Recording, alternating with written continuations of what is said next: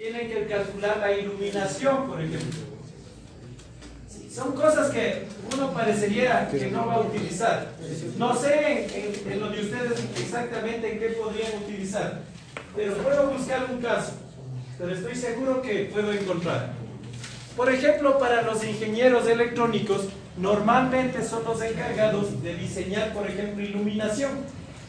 Se va con la circunferencia que genera